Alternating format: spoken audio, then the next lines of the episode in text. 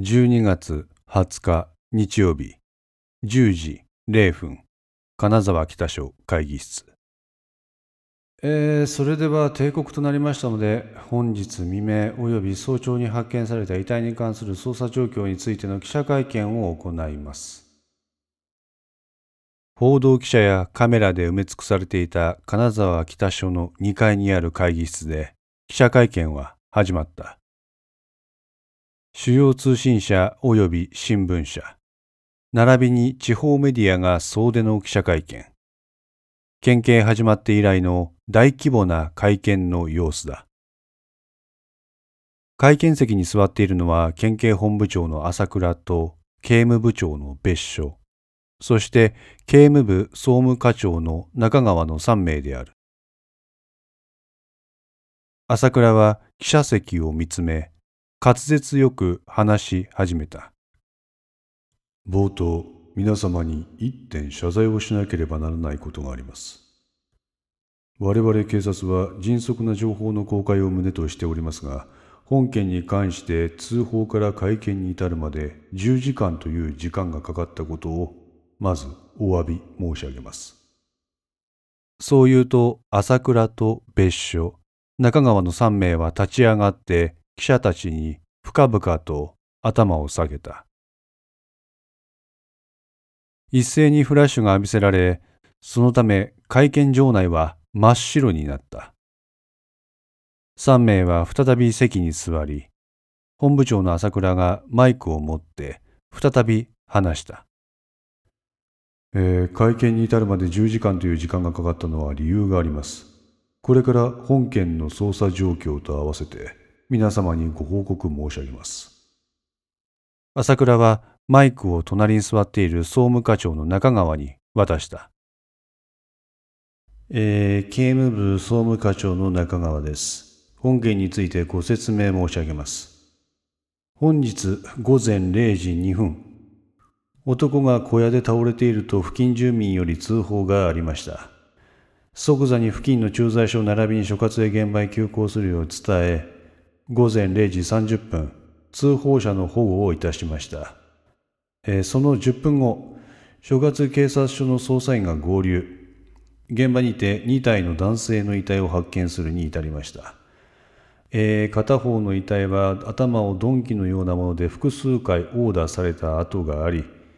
もう片方は頸部を鋭利な刃物で何度か刺された跡が確認されております。2体とも遺体の損壊状況がひどく、未だ身元の特定にはつながっておりません。現在、司法解剖を行っておりますので、死因は現段階では特定されておりません。また、えー、同日午前6時半ごろ、えー、本日のことでありますが、野子山山頂付近を通りがかった男性から男女2名が倒れているとの通報がありました。こちらも現場へ急行し捜査いたしましたところ、頭を鈍器のようなもので何度か殴打した跡がある遺体を2体確認しました。こちらについては遺留品の分析から身元が判明しましたのでご報告いたします。遺体の身元は間宮隆和、25歳、男性。住所は金沢市、成和。勤務先は兼六広告株式会社。広告代理店の社員であります。えー、またもう一方の遺体の身元は桐本由香。23歳女性。こちらも間宮と同じ会社に勤務する社員であります。住所は金沢市田上この二人の遺体の状況は未明に発見された遺体と同じような損壊状況でありました。未明の事件と早朝の事件はその殺人の手口が極めて特徴的で共通する点が多いことから同一犯の連続殺人事件と判断し本日午前7時ここ金沢北署に野子山連続殺人事件捜査本部を設置捜査を行っておりました。そして捜査本部設置から30分後の午前7時半ごろに犯行に使われた凶器と思われるものが発見されました、えー、一つはサバイバルナイフもう一つはハンマーです。鑑識にて分析を行った結果、その凶器のうちサバイバルナイフから犯人のものと思われる指紋が検出されております。中川は手元の資料をまとめて、次の資料を用意し、大きく深呼吸して続ける。未明の殺害現場には多数の物証が残されておりました。犯人が使用したと思われる車両、指紋等々、えー、まあ、しかし山の中で起こった未明の事件のためそれらを収集し分析するには時間がかかりました。よって今この時間にこの場所での記者会見という形で皆様にご報告となったわけであります。肝心の被疑者に関しては総合的に判断して1名の人間に絞られております。中川は冷静に淡々と発言をしていたがここで言葉に詰まったそれを見た刑務部長の別所は中川の方を見てうなずく。中川も別所を見て発言を続けた。えー、被疑者の公表をいたします。彼は一枚の A4 サイズに拡大された顔写真を記者席に向けて見せた。本名、一色貴則、金沢市在住、36歳男性当警察本部刑事部長であり現役の警察官です。一瞬会見場は水を打ったように静まり返った。続けて周囲は騒然とし怒涛のようにシャッター音が響きフラッシュの洪水となった。我先にとこの情報をいち早く伝えるために会見場から飛び出していく記者も少なくなかった。警察としましては裁判所に対して逮捕令状を請求し被疑者の逮捕に全力を挙げております。中川はそう言うとマイクを朝倉に渡した。朝倉は報道陣をまっすぐ見つめて冷静に話し始めた。今ほども中川の方から申し上げた通り現在被疑者として捜索の対象となっているのは我が県警の刑事部長であります。まずは地域住民の皆様方にご心配をおかけしておりますことに深くお詫び申し上げます。被疑者はまだ逮捕に至っておりません。付近を逃亡していることも考えられます。被疑者は警察官ゆえ拳銃を携行していることも考えられます。地域住民の皆様方には特に外出について十分に注意なされることを望みます。また彼と思われる男を目撃した際は近寄らず速やかに警察まで通報ください。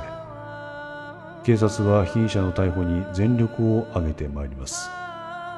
地域住民の皆様のご理解とご協力をお願いいたします。今般警察内部からこのような重大事件の被疑者を出すに至ったことに対して誠に申し訳ございません朝倉はマイクを置き再び立ち上がって騒然とする報道陣に向かって深々と頭を下げた。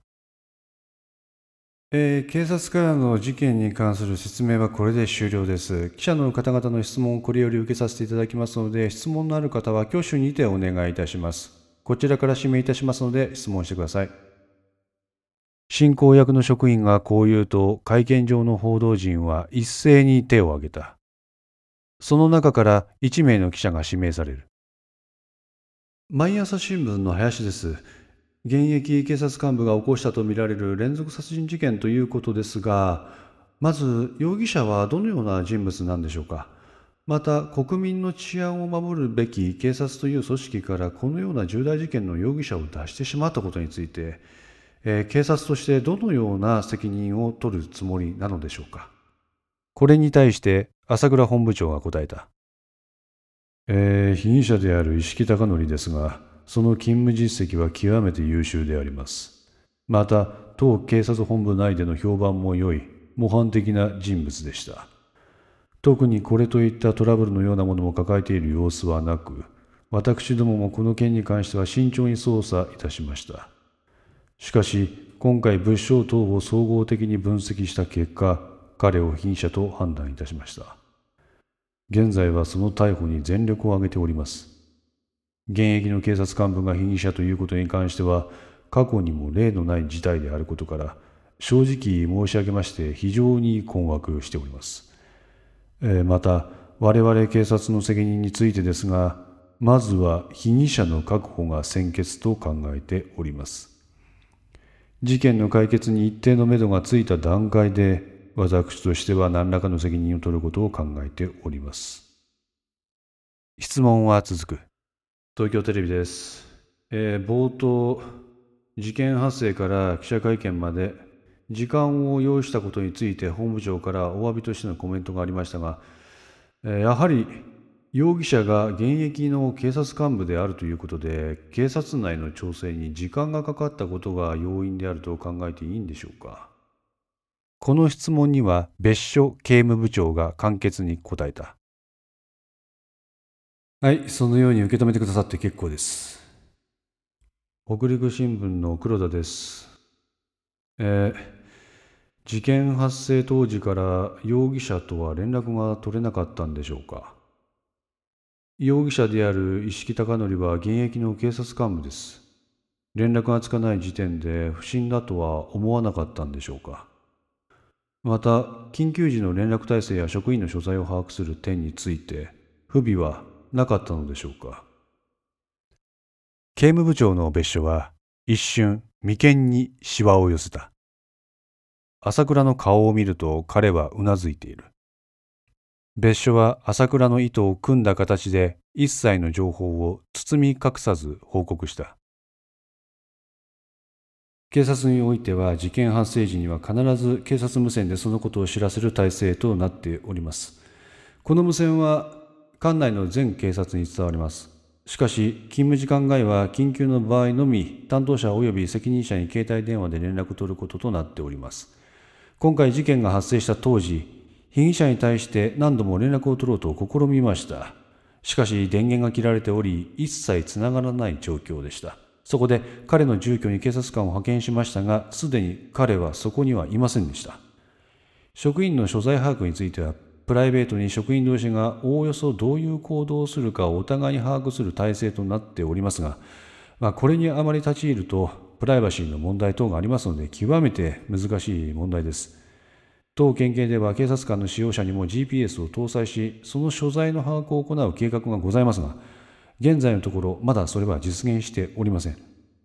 現在は被疑者が所有する携帯電話から発生される微弱な電波をキャッチすることで彼の位置情報を取得するよう努めておりますが、まあそれも昨日の20時から電源が切られており、その特定には時間がかかる状況となっております。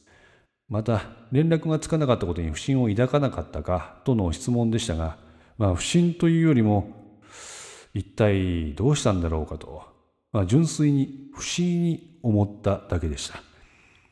まあ、今までの彼の仕事ぶりの中で連絡が取れないということは前例が全くなかったからです。質問した黒田記者はどこか合点がいかない表情だったが、これ以上質問はしなかった。この後も質疑応答が続いた。時計が10時40分を指す頃に会見は終了した。現在、警察内において明らかになっている情報をすべて公表し、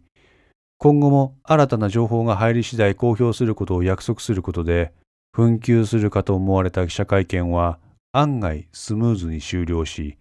記者たちは会見場を後にし始めた。会見席に座っていた朝倉たちも席を離れようとしたとき、総務課の職員がこちらに足早にやってきて、中川課長に耳打ちした。松永理事官が所長室にお見えです。本庁から10名のスタッフを連れてきています。11時から捜査本部で会議を開きたいとのことです。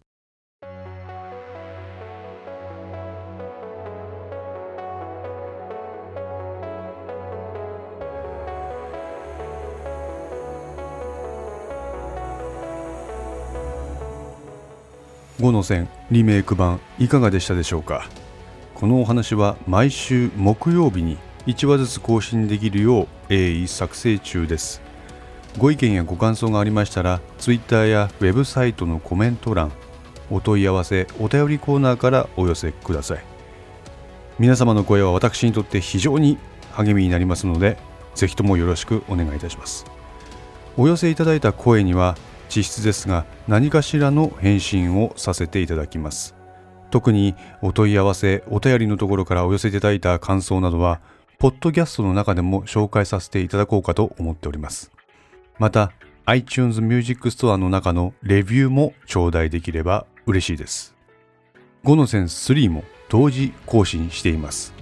よかったらそちらの方もお聴きくださいますと嬉しいです。それでは皆さんまた来週。ごきげんよう。